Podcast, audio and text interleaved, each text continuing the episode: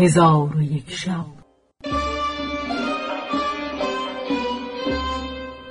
چون شب سیصد و چهل و چهارم برآمد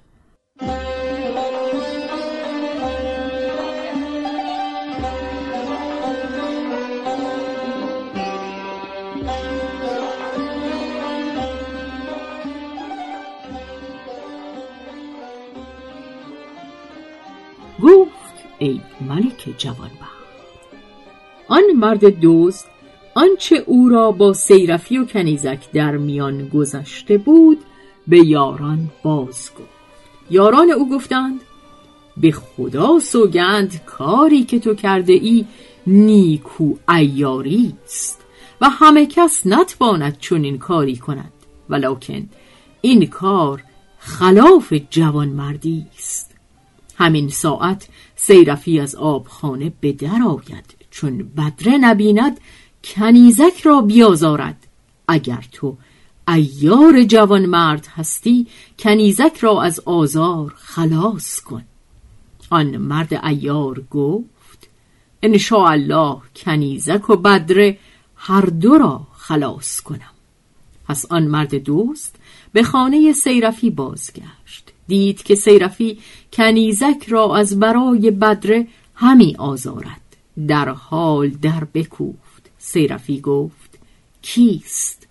دوست گفت من غلامی هستم از همسایه دکان تو که در قیصریه داری.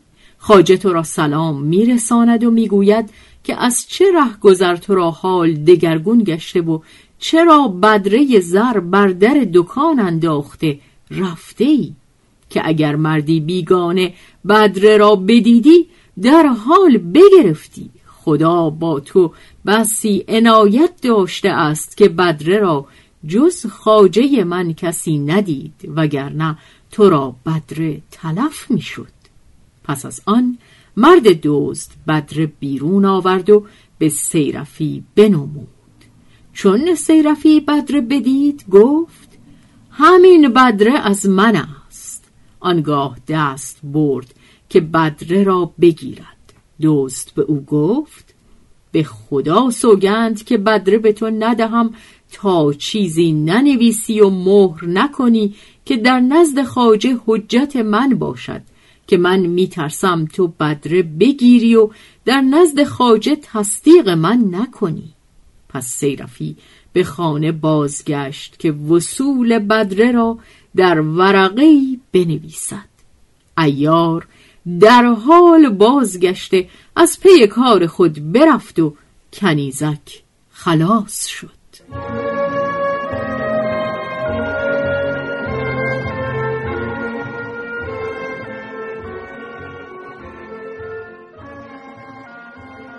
حکایت علاءالدین و دوست و از جمله حکایت ها این است که علاءالدین والی شبی از شبها در خانه خود نشسته بود که مردی نیکو صورت و خوشمنظر با خادمی که صندوقی در سر داشت به در خانه علاءالدین آمده. به یکی از غلامان او گفت که به نزد امیر رفته او را آگاه کن که قصد من این است که با او در یک جا جمع آیم که مرا با او راز نهفته است. غلامک به نزد علاءالدین بیامد و او را از واقع آگاه کرد. علاءالدین به حاضر آوردن آن مرد بفرمود. چون آن مرد به خانه درآمد امیر او را نکو صورت و خوشمنظر یافت. و در پهلوی خود او را جای داد و او را گرامی داشت و به او گفت چه حاجت داری؟ آن مرد گفت من از راه زنان هستم و همی خواهم که در دست تو توبه کنم و به سوی خدا بازگردم و قصد من این است که تو مرا یاری کنی که من به تو پناه آورده ام و این صندوق که با من است و در او چیز هاست که چهل هزار دینار قیمت دارند و تو بدین صندوق سزاوارتر از دیگران هستی. ولکن تمنای من این است که از مال خالص حلال خود هزار دینار به من بدهی که من او را سرمایه کرده کسب حلال کنم و از حرام بینیاز شوم.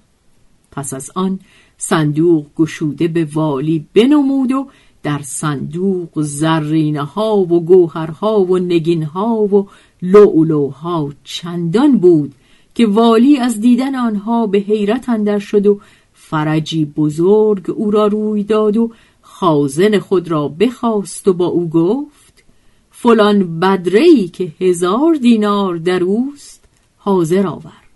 چون قصه به دینجا رسید بامداد شد و شهرزاد لب از داستان فرو بست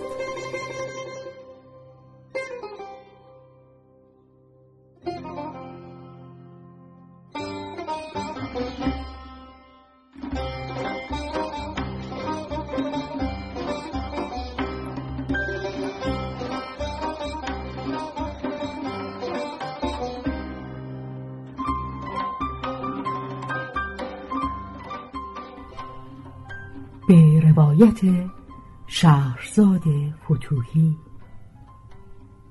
تنظیم از مجتبا میرسمیعی.